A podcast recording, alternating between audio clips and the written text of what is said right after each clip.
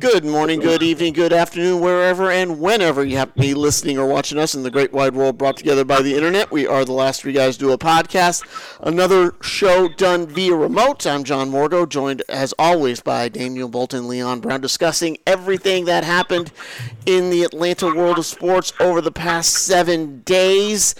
Uh, not really a lot of uh, drama was kind of taken out of the equation. Georgia, no problems with Georgia Tech in their rivalry game, dispatched the Jackets pretty handily.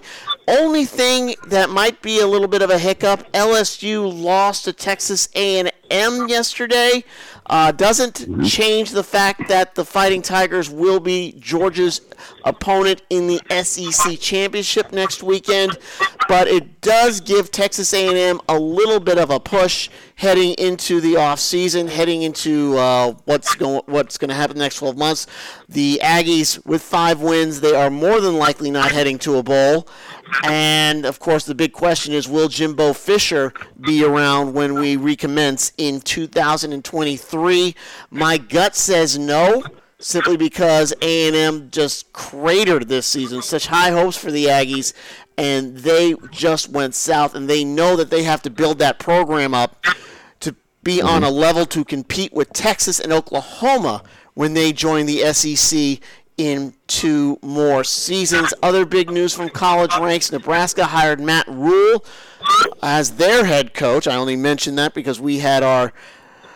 We had our talk about that. We know Leon had posited a certain name in contention, but they went with Matt Rhule. I think it's a, it's a it's a decent choice. Uh, he can coach, he can he can recruit.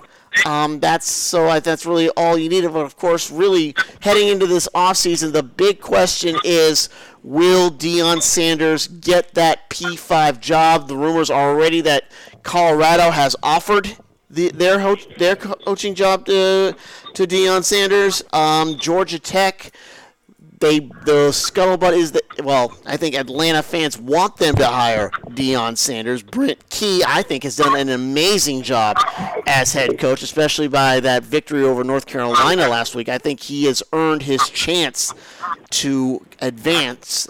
But those are some of the highlights, the headlines of college football. We'll talk about each of those in turn. But what I want to start off with is in the Big Ten, it they had their de facto championship yesterday, and it was Michigan reversing a decade of underperformance. They finally got the better of the Buckeyes.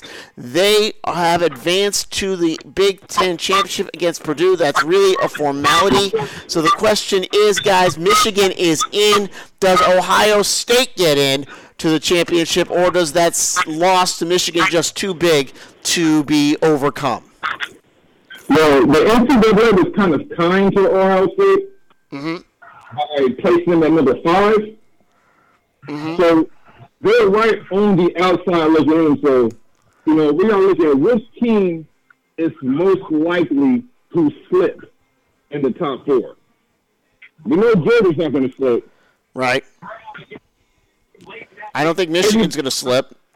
I don't think so either. So, you know, they I, think they should have been. I think the manner in which they lost, they should they should definitely be a little lower. But I think the NCAA is being a little kind to them because you're talking about they lost by more than two touchdowns. That was a big game. Mm-hmm. So uh, I, I don't, you know, I don't know. I don't know. I I I I I, I think I don't think they're gonna make it. I don't think they're gonna make it. Yeah, you don't think USC is gonna make it. So, uh, USC. I'm sorry. I'm sorry. Ohio State. You don't. I, I don't. I don't see USC losing. Like you know. Now that's a. But if someone is to lose, it's going to be USC. If Ohio State, if Ohio State makes it in, it's because it's USC. It's, it's pretty much USC's opportunity to lose. Well, again, this did have all the hallmarks of a knockout game, and Michigan definitely knocked them out. I don't think, again, Michigan will have to lose to Purdue. I don't see that happening. I think uh, Texas Christian is getting in, and because well, they have to lose their their championship game to get knocked out. I don't see that happening. So it's just a matter of who's going to get that four that four spot. I thought LSU had the inside track, but that loss of Texas A&M probably knock them out, especially since LSU LSU looks like they're going to have to beat Georgia to get in, and I just don't think that's going to happen. Georgia, they, they can beat they can beat Georgia by 50 points and they still won't get it. Okay. They have too many losses. They have three losses. Three losses. Okay. LSU has, has three losses. They're out. Yep. But what they can do is they can wreck the party. Now, they can't even wreck the party at this point. They can just say, hey, we're the SEC champions mm-hmm. and we're going to get a New Year's Six bowl game. Here's what's going to happen, guys. Here's how, this is how this is probably going to be broken down. Okay. Georgia and Michigan will be in regardless of their outcome of this Saturday's of their of their championship game. Mm-hmm. Now, are they going to be favored? Sure, they are. Georgia, they're going to be favored against LSU. Michigan's going to be favored against Purdue. Who's going to win the Big Ten West? Well, it was Purdue. They won it uh, the other day. Okay, you got to think that they're going to win that game. And the way Michigan outplayed Ohio State without their best running back without arguably their best player in Blake Corum, who's probably going to be on the podium, who's probably going to be in New York for the Heisman Trophy celebration, which he should be, mm-hmm. but he has been banged up with a knee injury that he had suffered the week before. So, here's my thing. The interesting thing is, is Michigan and Georgia, I think, regardless of their situation they're going to be in, Ohio State still can get in. If the committee puts Ohio State at, at five, mm. because you are going to catapult up to four. TCU is going to go to three. And you can argue who's one and two between Georgia and Michigan. Who cares? Right? Yeah. But the committee is smart enough to put USC and TCU in there. If USC and TCU cannot win their games, and the TCU Kansas State game, Kansas State can win their game. They're dangerous. They're, they're, they're one of those teams that you've seen them every year. They always they're always disrupting something within the college football playoff. So, but, but TCU's offense, Max Duggan at quarterback, he's been phenomenal. He's probably going to be in New York for the Heisman Trophy celebration as well. Their offense has been uh, incredible. And USC, they're, they're the phenomenon right now. They're the interesting story. Yeah, Caleb Williams, another Heisman candidate for me. And that offense, they have done some unbelievable things this year and they're going to go into that game just like we saw uh, Friday night, John, where it was Warner Robins against Creekside. Creekside had a revenge game. They couldn't capitalize off the revenge game and went into overtime loss. But this is also a revenge game for USC. This is the only loss that USC had on the season, and it's coming against Utah. They're going to play Utah Friday night for the Pac-12 championship game. Mm-hmm. They lost because they could not convert on the two-point conversion they have the best loss. They, they're probably the best one-loss team in all of college football, and I think they're going to get rewarded for it. They have to go and they have to win that game. If TCU or USC lose, Ohio State could still get catapulted up because what the committee is going to say is that they have been playing well. They have been one of the most best. They have been one of the best teams in America up until they got to Michigan. Right. And is Michigan not one of the best teams in America? Sure, they are. Yeah. So the community is going to say, with that being said, and then with the victory that they had over Oregon, which doesn't look too good now because Oregon lost the Civil War last night. Yes. So that doesn't look too good for them. Doesn't look good for Georgia either. But Georgia has been the best team in college football all season. So it's, it's still room for Ohio State to get in. They just have to hope, and they just have to hope that the college football guys are on their side and that either USC or TCU crumbles. I think it's not to even matter if Michigan loses because you can't put Ohio State in front of Michigan and say that Ohio State's one of the best four teams in the country. Yeah. But they lost to Michigan.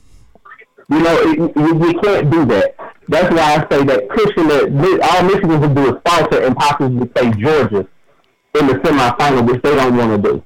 They want to wait until the national championship game to get their revenge on Georgia. Right. So that's one thing I think right now, if you're the committee, look, the Clemson is out. They lost to South Carolina. Mm-hmm. And then we got sneaky little Alabama that's behind them. Alabama just has to have a lot of things happen in order for them to get in, and I don't think they're going to get in. I, I think really right now it's only five teams that's looking for four spots, and Ohio State is that last team out. Right. Yeah, I agree with you. I agree completely. Yeah. Kansas State is not winning this week. And TCU is not going to lose to Kansas State. I, I don't see that happening. No, TCU's not gonna- not going to lose. Not- Michigan's not going to Yeah. lose to Purdue, and Georgia's not going to lose to LSU. Yeah, yeah. I mean, the the, the matchup that we were going to watch is is the Utah USC matchup, and see where that goes. Again, Oregon had a chance to win it, and they they let it slip away, and they let Utah get in. But I think this is the matchup USC wants. I think this is the matchup that they have. And- and kudos to USC. Listen, and and uh, their head coach, and his name just slipped out of my head. But uh, Lincoln Riley, Lincoln Riley, there you go, There. Lincoln Riley. Kudos to them, and I'll tell you why. The the transfer portal was their best friend this year. Mm-hmm. They got Taylor Williams, the quarterback, out of it. They got Jordan Addison, the wide receiver, who was at Pitt last year, won the Biletnikoff Award last year. He's with them now. Uh, they got a couple of running backs that came out of the transfer portal. The transfer portal was USC's best friend, and is going to probably catapult them to a Pac-12 championship and possibly a tough matchup. Man, a, a tough matchup. Can you imagine what that college football playoff would look like? I would love to see a Georgia USC matchup or a Michigan TCU or a Michigan USC, whatever it might be. But that it's going to be fun. It, it, it will be real fun. But hey, listen, we got to see what the outcome is going to be. Yeah, I just say that, you know, the Trojans, that turnaround they've had after hiring Lincoln Riley has been ridiculous. That- It was. That's, that's a turnaround. Mm-hmm. Now, this is now I believe that USC is the best that the Pac-12 has to offer. Period. They're going they're, they're, they're going to stump Utah out. Yes. Utah just haven't they, they just haven't been consistent enough to really be in the same league as the USC. And this is to me, this is like because USC has been on the outside looking in all year, and then the minute someone slips, you know, someone like Ohio State slips, it, it, it, it's a wrap. I think USC they, they, they've wanted it too long. They've been always on the cusp, always on the outside looking in. They could smell it, but they couldn't taste it. Now they have their bite potential success. But I'm, I'm looking at this really, really be enough to beat some. Uh, is I mean, I don't want to look past something like this. I don't want to jinx anything. But do you believe that USC has a strong enough team to beat someone from the SEC? Well, there's People are looking at there's being a team for the SEC, and then there's beating Georgia. Mhm. Yeah, it, it's yeah, it's, it's basically do they have a strong enough team to beat Georgia? Yeah, Because I, I think the SEC has shown its colors this year. I mean, just just look at how just look at how the the lines have been drawn and how it just comes back to certain teams. You, you, you see what I mean? Mm-hmm. you you got you got Alabama who lost to Tennessee, but got whooped by Georgia. You, you know, it's, it's, it's just on that level. You got LSU who got beat bad by Tennessee, but they beat Alabama. I I mean, it's it's, it's the camaraderie of the SEC. Anybody other than Georgia has at least two to three losses Right. and, and that's just what it is. Actually, yeah, anybody other than Georgia actually has at least two losses. That's what it is, and that's how it's been. So Georgia right now is the measuring stick. Can I can I honestly, if, if I take the top these top five teams, Ohio State, Michigan, TCU, USC. There's one, maybe two teams who I'd say would give Georgia a run for their money. That one team is Michigan. Because Michigan can run the football. They're all, they're explosive on defense. And it, it's almost like the story from Georgia last year. Georgia last year had the dominant defense.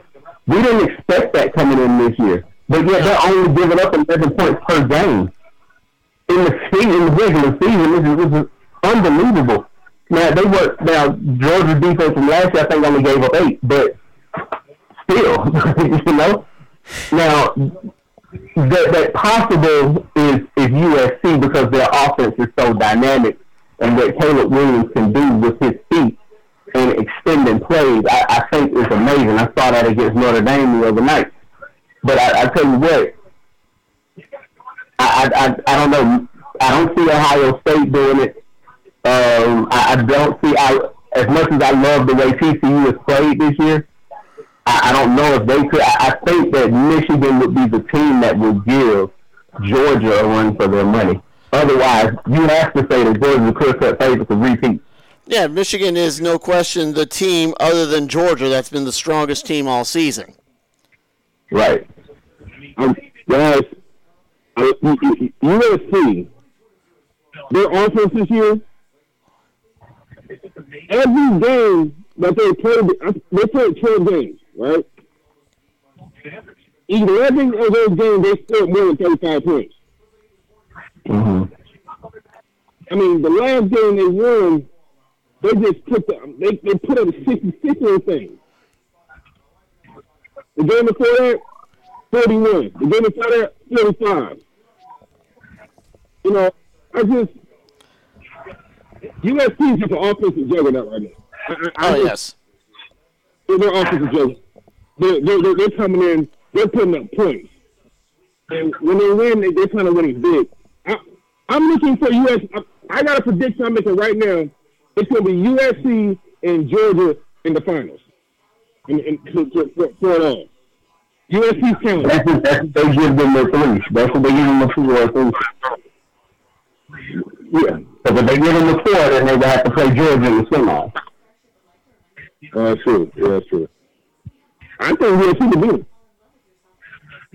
We'll just see what it is in offense. I think the offense is, they, they just see what it is. Okay. Yeah. And I, am, am I am I being a homer? No, no. I, remember, remember, I said, I said it. I mean, I think the, the other team could be USC. I, I respect USC. I love what they've done this year, and, and I think offensively they could possibly hang with Georgia. Georgia would have to, you know, match them point for point. Their offense, Georgia's offense is is not explosive, but it can it can come off with explosive plays. Right. Right. So if so based on this framework, we're looking at USC and Georgia in the in the semifinals and Michigan and TCU. Yes. That's- and I think it would matter, and, and the seedings would only change only on the outcome of, of the championship on championship Saturday. I, I think that that's what would happen. If Michigan, if, if Georgia somehow has a problem with LSU, but Michigan is unstoppable, they may move Michigan to one and bump Georgia down to two. Just off of everything that they're looking at on the season too, because they're going to look at that too they're going to compare team by team. They're going to compare the four best teams, and they're going to seed them. They're going to have to. So they're going to look at everything. They're going to look at resumes. They're to look at quality wins. They're to look at all of that stuff. Right. But if they're still unbeaten, I don't see how USC goes ahead of TCU mm-hmm. because TCU is dominant all year. However, TCU has a weak non-conference schedule. Oh yes. So they're going to look at that as well. Yes, but either way, that's I mean these commit the committee's not going to uh, make those announcements until after championship weekend next weekend. Um, whether or not we get an upset, I doubt it. Uh, I think it's interesting that again, as you mentioned, the ACC is completely out of things. Um, they don't have anyone even going to be in that. It's definitely a blow to the ACC for them to be the Power Five conference sitting on the outside on this particular season. They're just going to have to regroup, look for next year, and try to try to you know do better and get that get at least one team to kind of run the table to uh, get in. But it's getting increasingly hard to run the table, and I think it's interesting that now Clemson is being brought back to earth. They're no longer the class of the ACC, and it's just kind of up, in that whole conference is just kind of up in the air right now. between who is the most predominant uh, team in that spe- in that specific conference. You would think North Carolina laid claim to it, and they lost to Georgia Tech. It's just been an absolute. Um, very chaotic. I mean, as it is, Clemson is going to be in. They're eight zero, and they will face North and they will face North Carolina. But again, those two out of conference losses, losses, that's what kept the Tigers out of it. And no matter what they do in against North Carolina next week, there's just no way. They just don't have a route to get into the college football playoff. So and and shout out to South Carolina.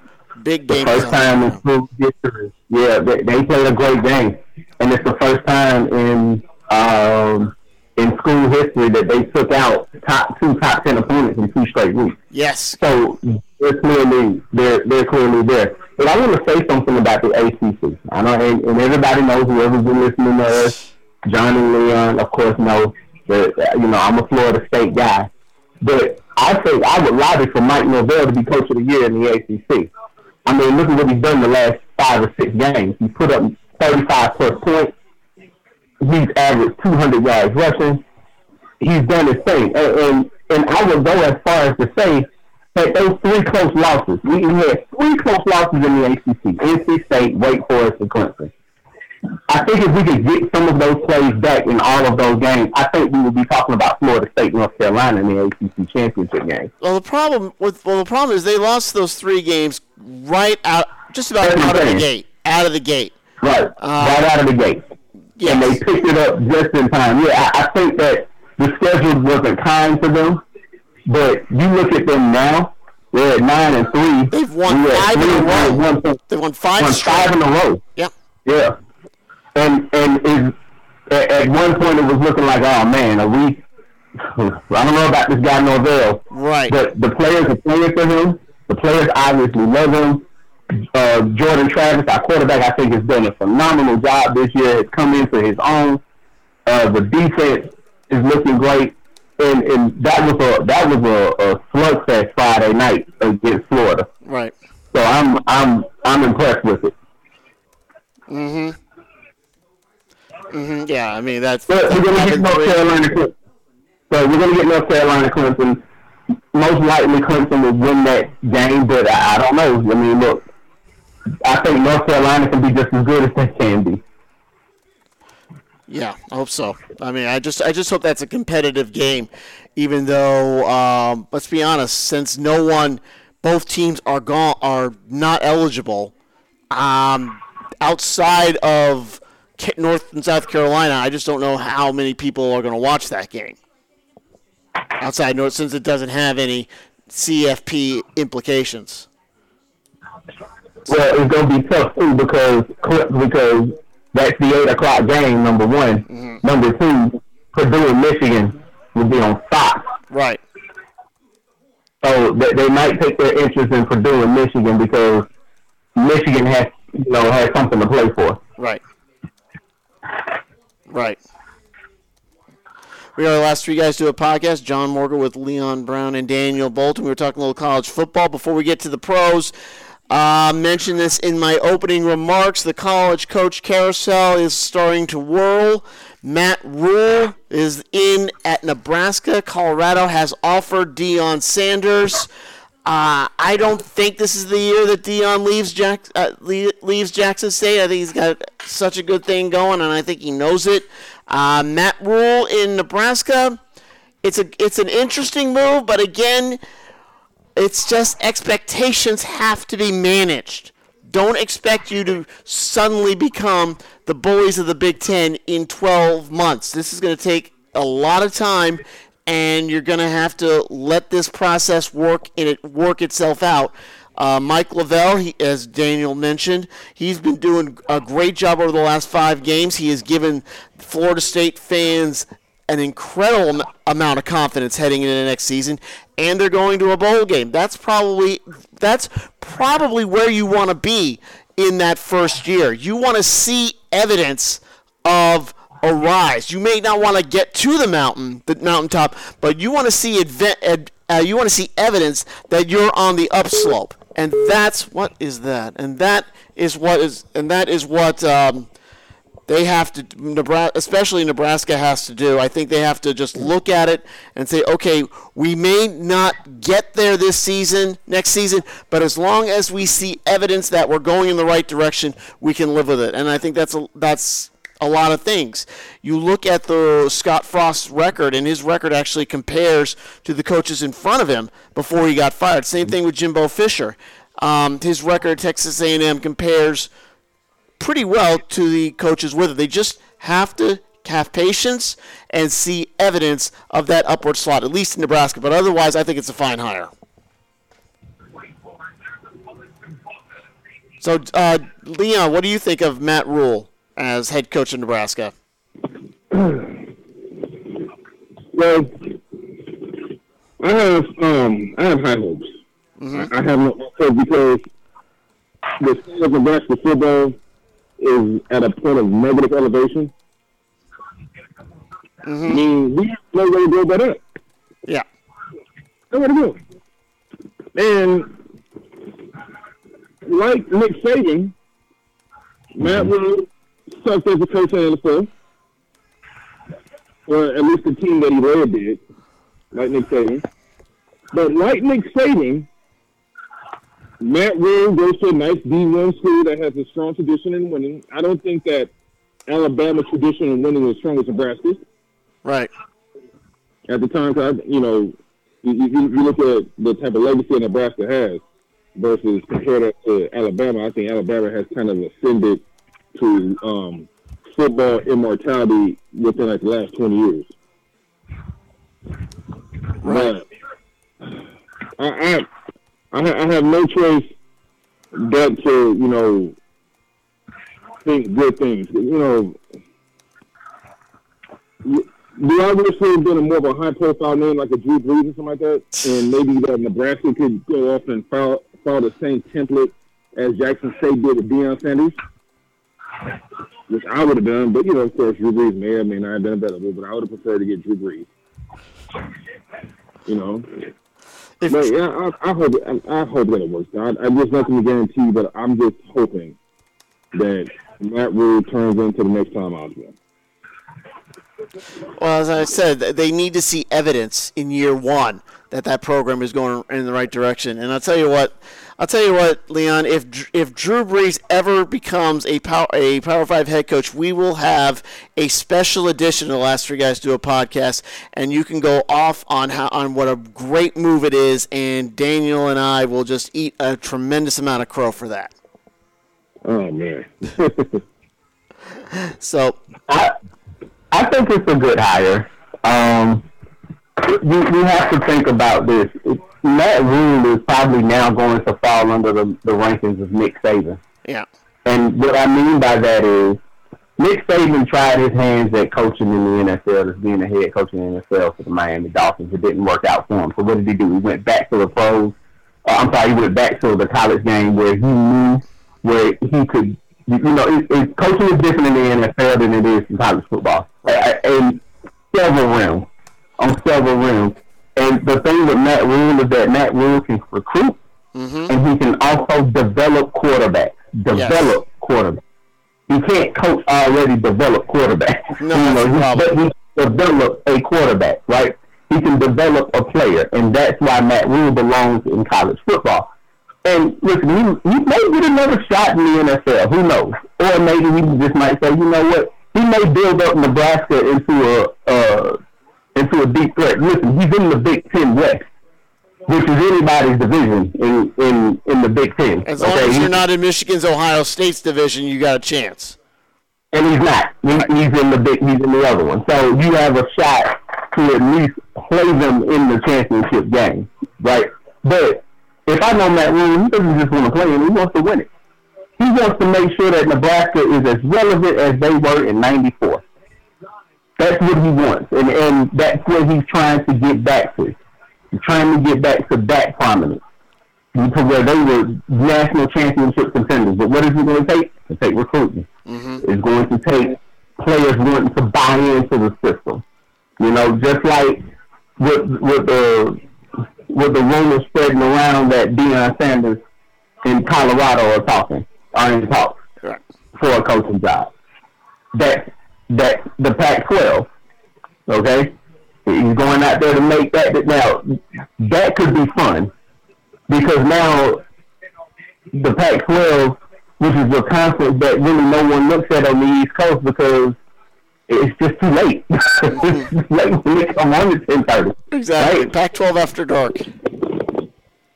But he can definitely put Colorado on the map, and he can recruit. We can see, we've seen that now. Deion Sanders is a heck of a recruiter, man.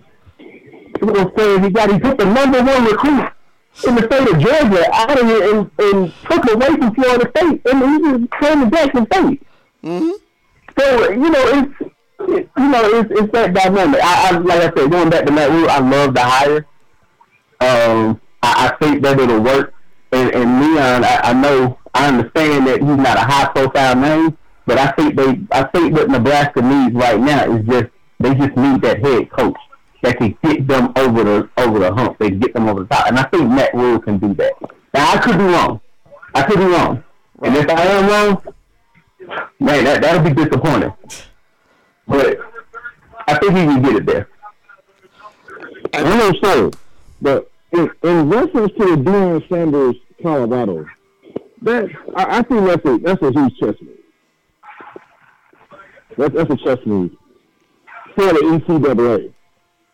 It is important mm-hmm. that for the, as far as the, the as far as the major as far as the major D one schools are concerned, to get Deion Sanders out of the HBCU market. They, they, need, they need him out of there. Because like you said, yo, he's taking big name recruits that are reserved for the Georgias, the Florida State. And he took he, took that recruit out of the SEC state. Mm-hmm. And got Jackson State. We've never heard of that before. Not, that hasn't happened within the last, what, 40 years? Mm-hmm. It's been a while. Right. So that, that's like they're trying to get him just any just any one of those schools. Just, just get him out of there. Because what it is, they don't want that. They mean the alumni and you know the the, the, the major financial power brokers of the NCAA. They don't need they, they, they don't need that to become a trend. Yeah. Yeah. If, if, if what I'm saying makes sense. They, they don't need that to become a trend. That, that, that's like they, they don't need it. So they, so I mean, think about that. That made the news. Like, yeah, Deion Sanders just off to like Colorado State. He was Colorado. He ain't going to Colorado. So I think that Deion should stay put and continue to build his brand at Jackson State. Oh, yeah. That's that's that's exactly what they should do. That is exactly. I mean, that's that's what I th- I th- I think you're right, Leon. I think that's what Deion should do. I think that's what he wants to do, and we'll see. I mean, if that happens, it looks like uh, now the word is Georgia Tech, and I just saw this. I have to bring this back up. Uh, Georgia Tech is talking to the coach of Tulane as their as their man. Um, I, I just I lost it for a second, so let me go find that and bring it up. Uh, but before we end about that, um, I want to talk about Lane Kiffin and what he's been doing. Okay, looks like uh, Willie Fritz is the name that Georgia Tech is going to hire. Willie Fritz from Tulane. Uh, question is, and we'll get to Lane Kiffin right after this quick question. What do you do with Brent Key? Because I thought he did a lot of good in that program. Do you bring him? Or do you keep him?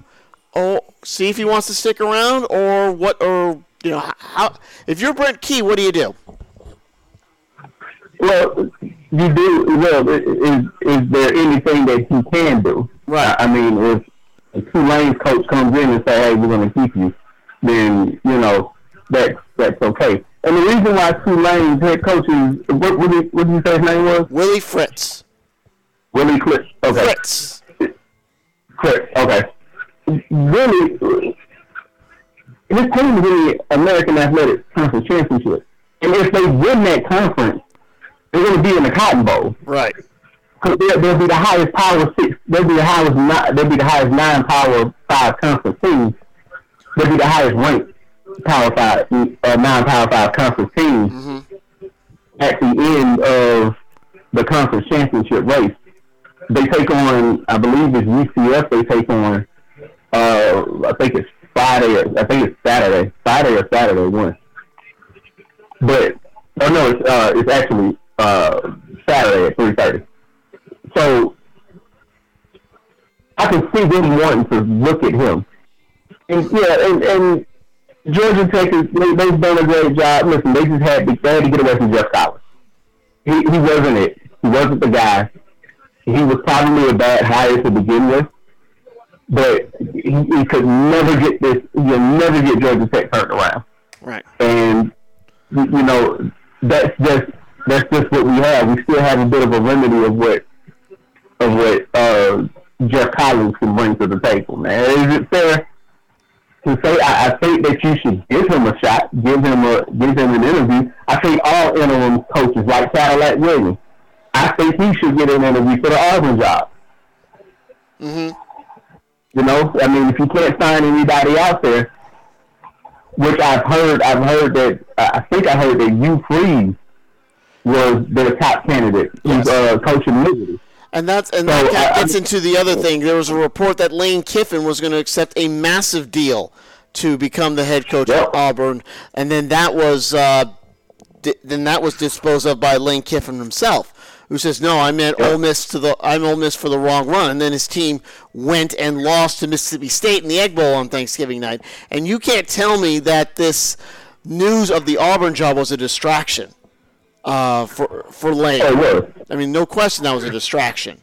And a team that team that they didn't need, and then and I think that was an upset for Mississippi State to beat Ole Miss in the Egg Bowl in that particular one. Uh, I don't think Lane's going to go. I think uh, I think they're going to go with Hugh Freeze. I think Lane's happy. Just basically, he's kind of like Jimbo Fisher, only with more tact, in the sense that he likes to get under everybody's skin. Uh, but while Jimbo is a little rough shot about that, Lane is a little more uh, subtle about it.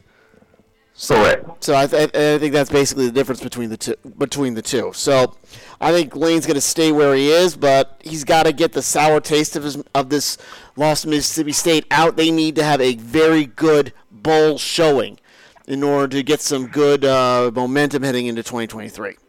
And that's my take on Lane.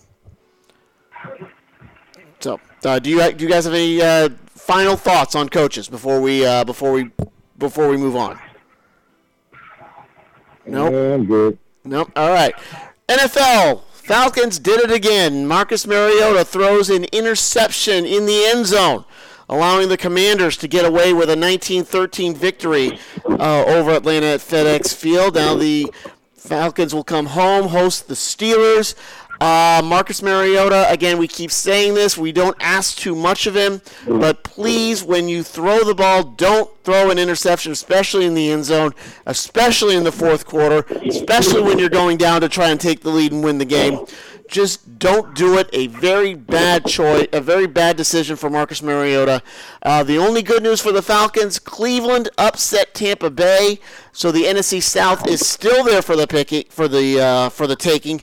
But man, they just got it. I mean, it's just another example of how the Falcons. Falcons, you know, they get they give you so much good things, they give you so much promise, and then they'll just yank it away with uh, kind of a really dumb play toward the end of the se- toward the end of things that causes them to lose. Yeah, I I um I have three takeaways this. One, and and I'll allude to what you just said earlier, John. One, uh, this was a grind them out. This was a brutal, brutal contest between two who won the football very well, and you just saw the offensive lines of both teams just do a terrific job, uh, just moving the line, moving the line of scrimmage. I, I had no problem with it and the score really depicted on what the game.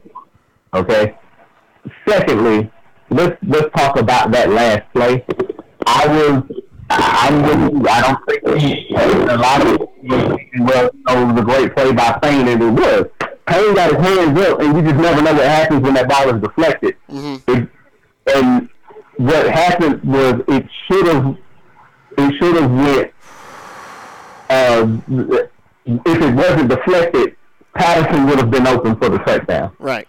But again, if it's if it's second and goal, I think you still run it at the two yard line. You have been dashing them with running plays all game long, and then you get away from that. That's my only concern with it. Uh, you you you stick with what got you there because running the football got them downfield. Mm-hmm. Then you don't have a safety net in, at that down there with Kyle Pitts. Yeah, Drake London can get you the ball, but you went away from him. So I, I, I didn't like the play call in, in terms of that.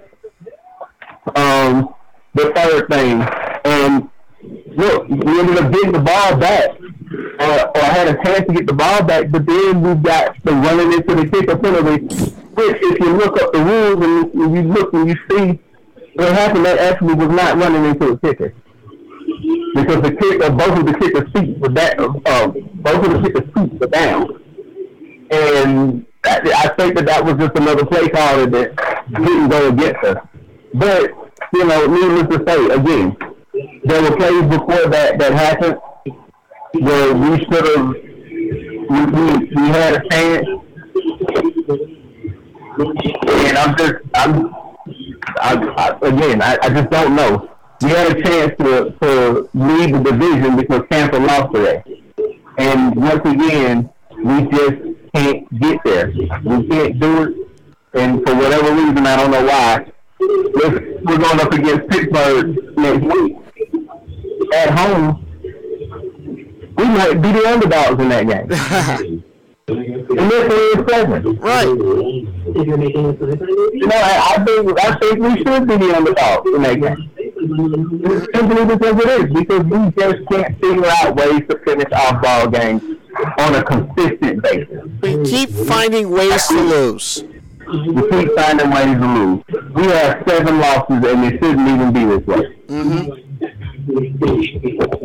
No, exactly. That, I echo every, I echo everything you said on that. It's just an ama- just absolutely amazing how Atlanta's hopes just keep getting dashed, and how we keep going back week after week, letting our hopes get dashed again and again. Because now we're looking at this Pittsburgh game and saying, okay.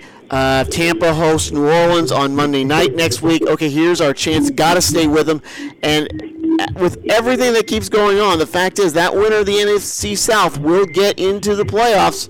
And right now, it looks like that is the only way for Atlanta to get in. And I think it's all going to come down to that Week 18 matchup with Tampa Bay. I, think that's I think that's what it's all going to uh, going to hinge on. Somehow, we're going to go into Week 18 needing a win to get into the needing to beat Tampa Bay to get in. I'm almost positive that's what's going to happen. And people are still going to watch. People are still going to watch and see and hope, and whether or not that happens. And of course, we'll get the best wild card team uh, in the first round, which is going to look, which right now looks like Dallas. Um, in that in that matchup, and we all know what happened the last time Atlanta played Dallas here. You know that was we still we still have we still have uh, nightmares about that. But I, you know, you look at it, and I think uh, it, no matter what happens, this is a division that no one wants to seem to win. I mean, Tampa Bay, all they had to do was beat the Browns, and they could take control of the division. They couldn't do it. And now they get New Orleans next week, and now we get Pittsburgh, a three and seven team, host going to a four six and one team next week for Monday night. You know, Pittsburgh and Indianapolis, and that's you're right. You're right. You're right. Uh, Atlanta's going to go into this with more wins, but Pittsburgh is going to have uh, is, will probably wind up being favored simply because of who they are and the fact that Atlanta just can't seem to close out a ball game. They've cl- they have closed out several games before, like the the Bears last week. They, they were able to close out the Bears even with, and they should have. I mean, I mean they re- they. I mean, I'm glad they didn't lose that game because they had everything going in their favor, especially when Justin Fields go, goes down. And, and so they finally were able to uh, were able to, to do that. Speaking of the Bears, it was an interesting situation today prior to their game with the Jets. What happened was, as we mentioned earlier, earlier Justin Fields went down with that shoulder injury, so he was he was out. Now that just left his uh, his backup quarterback, his, the backup I'm sorry. Now the backup quarterback prior in practice suffered an oblique injury. Trevor Siemian. He suffered an oblique injury. So it, here it is, 30, and he's trying to get himself back in shape. Here it is, 30 minutes before the game starts, and the Bears have no idea who their quarterback's going to be. They think it's going to. They want to go to, with Nathan Peterman, but Siemian is saying, "Hey, I'm ready. I, I, I can get ready. I can get ready." And it was clear he was not 100 percent. And the Jets, who made a change, Robert Saleh had to make a change from um, Zach Wilson to Mike White, because especially off that performance last week against New England in the in the junk. Uh, but still, Siemian 179 yards, one touchdown, one pick. I don't think he was 100% in that game, and it certainly hurt the Bears, and the Jets come away with a convincing win in that one. But again, that just an interesting situation with Justin Fields. Uh, Leon's Chargers, they are ahead of Arizona by 1.6 seconds. Oh, they won. They won. They won. Oh, they, oh, they won? They just won the game. Yeah. Oh, yeah. We, we won that the last minute. Um, Arizona went off and, you know, they, they had an opportunity about 12 seconds left. They didn't make the most of it. Um, the Chargers still proved that we can compete. Um, I was really, you know, considering Prozac for all week you know, the way that my the, the way the Chargers been playing. But um, with this last minute, this, I mean, this last minute heroics with Herbert and Ekeler, you know, that just man, that was just so huge, and it was a touchdown. It was not a field goal. Okay. And we, and we completed the two point conversion. Yeah, they did the two point conversion to go up by one. Yeah. Yeah, that that was huge. Uh, uh, my NFL feed hasn't hasn't um, updated. I've got the I've got the I got the Raiders Seahawks game on, and it looks like this one might go to overtime because it's at 34 all uh, on that yeah. one.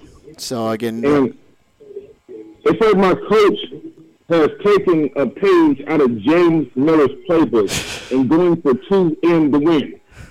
You didn't go for the tie. no. Jacksonville did the same thing today and won and beat and beat Baltimore uh, that the same exact way. But the difference is that Jacksonville is three and seven. I mean, they came into the game three and seven. They're four and seven now, so they're thinking like, what do we have to lose? Well, they were at home though. They were at home. They were at home. Yeah, yeah, so I could see, I could, and that's what the old saw says. You go for the tie on the road, you go for the win at home and that's yep. and, and they held to it, and they held to it, and it paid off for them. And they gave Lamar Jackson a big, or not Lamar Jackson. I'm sorry, they gave a Baltimore a big loss. Uh, it doesn't do much to stop to stop their. Uh, so they're still leading the AFC North. Uh, well, actually, they're now tied. They're mathematically tied with the Bengals. Uh, but it certainly is giving Cincinnati. We thought Cincinnati was left for dead at the start of the season, but they've come back in a big way. Bengals could sne- Bengals could quite conceivably sneak in now. I mean, amidst all the talk about what the Rams have done, how they've had their hangover, looks like the Bengals have gotten over theirs, and they're playing pretty good football right now. Yeah, well, the Rams are getting not the, the Rams have got the hangover. They're getting hung out the drop. Right.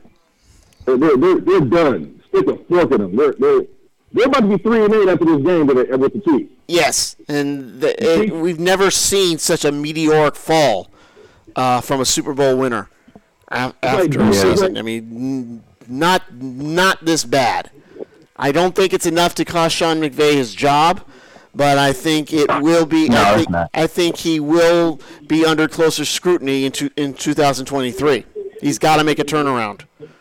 Oh, Matthew Stafford, know, Matthew Stafford's not playing right now. You know, yeah, you can't blame Stafford for that because he's out. Yeah, he has, a, he has a neck injury right now, mm-hmm. but he he will be. Uh, well, first we're going to blame the coach, and then um, well, the we're to do like Sean McVay's going to write a letter to yeah. Matthew Stafford. Mm-hmm. It's like you know when things go bad, blame me. Right. And then what's going to happen if, if things continue to go bad. Um, you know, Matthew Stafford is going to be writing a letter Yeah. and says to his to his successors, when things go bad, blame me. Yeah. When things go bad, write you another letter. Right. You know, but either or, you, I, I've never seen. Have we? Now we've seen this. Have we? This, what have we seen besides the Denver Broncos? But the Denver Broncos lost lost their starting quarterback to retirement. We've never, and we talked about this last week. Uh, I mean, this is like a huge fall from grace because, and, it, it, and what makes it even worse is the fact that it's a huge fall from grace in prime time.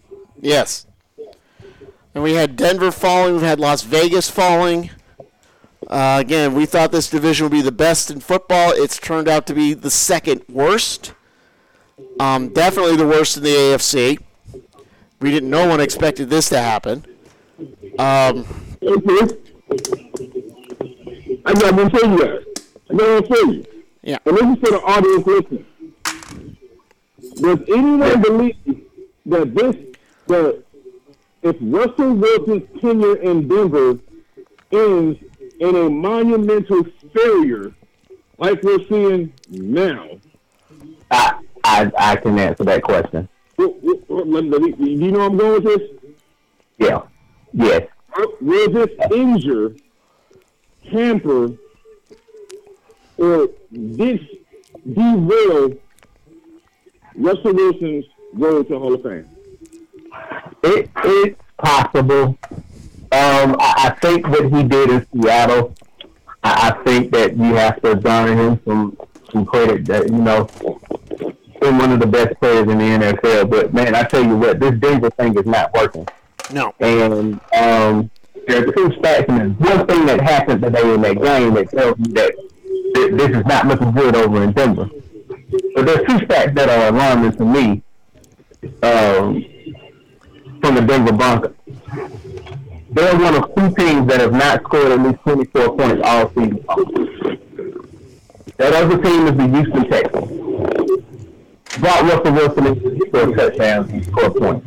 Here's the other alarming statistic. Jamaal Williams from the Detroit Lions, who came into this season not having scored, uh, I think he, he only had seven rushing touchdowns total all this year. He leads the league, uh, he came in leading the league in rushing touchdowns with 13. He has scored as much touchdowns as the entire Denver Broncos team. Wow. And today we we're seeing uh, we're seeing a complete fall here. Uh, one of the defensive players got a uh, a personal foul penalty called up against him.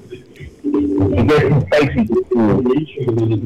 gets in Russell Wilson's face. This is a Denver player who had a penalty called against him on, on an extra point or on a field goal or something like that. And he goes up to Russell Wilson. And I don't know if he went up to him in frustration saying this is what we got to do for you, or or he was just frustrated in general. In general. But man, have you ever seen anybody? I ain't even see Richard Sherman go up to Russell Wilson. But I tell you what, it, it Nathaniel Hackett and, and that Russell, Wilson and that relationship and, and that combination is looking real bad right now. Yeah, and it's, and I know it's the beginning of the year, but they had high expectations. They had high expectations this year, and they're selling. They're selling tremendously right now. It's just a bad look. They lost Carolina twenty-three to ten today. I think I think Nathaniel Hackett has stopped calling plays. He he was not running seven on seven drills during the week, which is something they need so they can get the reps down, so they can get comfortable in chemistry. He has um, brought those back. I think they're, but I think it's really much too little, too late, and judging by the nuclear crater that has resulted, I think the best thing to do for all parties is get that divorce as soon as possible. It's toxic for everyone involved, and the fingers are, the finger pointing is going on. You're you're hearing reports about Russell Wilson high step doing uh, leg leg uh, leg steps, leg practices in the aisle of the airplane to, to London during that game Mm-hmm. when they were doing that. So all these stories are coming out. They this is this is not working. It's gotta end immediately, and Den- so Denver and Russell can move forward. Because there's one thing about Wilson: he's 33 years old. He's still in his prime. And yes, this is gonna this is gonna ding him. But if he can rededicate himself, if he can go with a new team and get with those receivers immediately, learn from them, learn their routes, he might have a shot to prove that this is an aberration and that it does not mean that he's washed up at 34. But this has to end immediate. This this has to end as soon as the season is over. They need to cut the cord somehow, some way, uh, as as painlessly as possible. Because one thing about the NFL, someone's always going to be looking for a starting quarterback, and Denver will have a high pick. They'll have their choice of another savior. Uh, Bryce Young is somebody that they'll probably be looking at for that top pick if he if he doesn't go to Houston with number one. I think Houston will get, get number one, and I think they're going to probably get Bryce Young. Uh, Denver's got to hope he slips. We know Chicago's not going to take him, and then Denver's right there to get that. All right, uh, we are the last three guys do a podcast. I'm John Morgo with Daniel Bolton and Leon Brown. The time has come to talk about what Daniel and I are doing in terms of live sports over the next week. Uh, Daniel and I had a fantastic sem- uh, quarterfinal matchup on Friday night over at Arrowhead Stadium in Creekside High School. Uh, Creekside and Warner Robins. Daniel kind of mentioned it at the at our outset. 40, 31-28, the Warner Robins Demons advanced in overtime. An absolutely crazy game. We had two pick sixes, a couple of a couple of uh, long kickoff returns. We've had scores that were scores that were uh, canceled by penalties. We had a little bit of everything. And I tell you what, the one thing we did have, and I'm just going to keep saying this, the quarterback for Creekside, Vincent Berry, while he had a great first half, he had a horrendous second half and overtime. He made ill-advised throws, bad throws, and and yeah, that was one thing that kind of uh, went the tide against Creekside, and especially not going for a field goal in the first overtime, but instead throwing it down the field. It was just an I just. I just felt bad for the kid. I felt bad for Creekside because they've been waiting 51 weeks to get revenge against Warner Robins. It was the first game between the two being held at Arrowhead. They wanted it, but they just couldn't quite do it. And I, I just hope Vincent Berry ta- takes a page from this and learns from it when he goes into his uh, practice for next season. Uh, we've got we Daniel and I will have the 5A semifinal. We'll keep riding with the Demons of Warner Robins. They're going to host the Purple Hurricanes of Cartersville down at Warner Robins. That's going to be at five at 7:30 p.m. on Friday on the NFHS network. I'm looking forward to it. It's going to be a great game. Not looking forward to the drive, but I'm looking for calling that. And also, Daniel and I will be at uh, the Chambers Center Inman Court on Tuesday as Pace Academy starts region play. They'll be playing the Stockbridge Tigers. Um, game time, I think, what is it? It's uh, is it six and seven thirty, or is it earlier than that? I think it's earlier. I think it's six and seven thirty, John. I did see that on the. all right, six and seven thirty. We'll get. We'll be sure to get those Yeah. times. Uh, we'll be sure to get those times nailed down, and we'll publish that as well. So before we go, Daniel, uh, again, you mentioned a little bit about that game between Warner Robins and Creekside. We saw Vic Burley, Super 11 player, committed to Clemson. He had a touchdown. They went behind him, and again, he's going to have a, have to have a similar performance against against Cartersville if Warner Robins wants to win their third straight title and advance to their sixth straight 5A championship. Yeah, I agree with that, man. He did a he had he had a touchdown uh, pass, uh, a touchdown reception, and then he blocked uh, a punt and returned it uh, for a touchdown. So he he's going to be he's just going to be phenomenal, man. He's a phenomenal athlete. Uh, congratulations to him um, for his uh, Clemson commit. I look forward to seeing him again next week as we like like you said we headed down to Warner Robins down in Macon, right, right outside of Macon. So you know, Daniel, you get to knock off another stadium from your list. From your list of uh, places where we're do, where we've done games from, we get to go. This is our first time in Macon, and boy, we get to go to one of the more storied programs in all of Middle Georgia, Warner Robins Demons, for this one. Absolutely. I cannot wait. I cannot wait for that matchup. It's going to be a great matchup. Um, just- hopefully, hopefully everybody tunes in to the NFL and, and listen to us and watch this wonderful game that's going to take place. All right, well, all right, well, Guys, I, I got, I got, I got to add a little something to the, to, to, the, to the ingredients. okay. Just a little bit. Oh, Jerry, Oh, Jerry Jones. Yeah, we didn't talk about Jer- we didn't talk about Jerry Jones. I wanted to talk about I wanted to talk to touch base on him.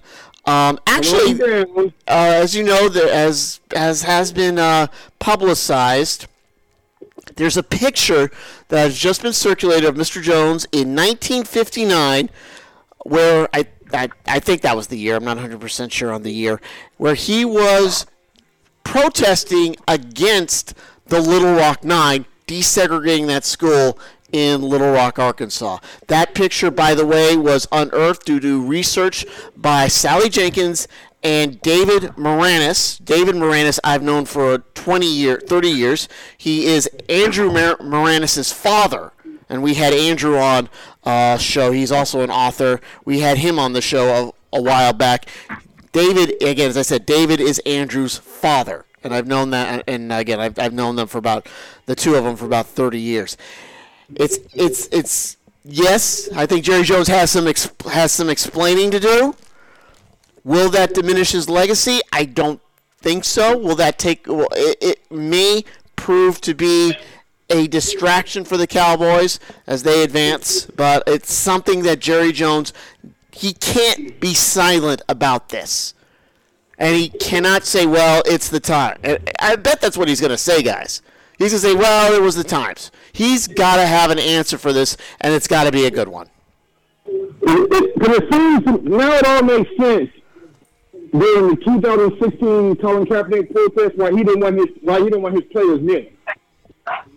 Now it all makes. It seems to me that Jerry Jones is a lifelong racist because when I look at that picture, and I'm and I'm, I'm, I'm giving Jerry Jones the same treatment that the mainstream media gave Bill Cosby, because Bill Cosby went to jail for something that he did not do in the 1960s.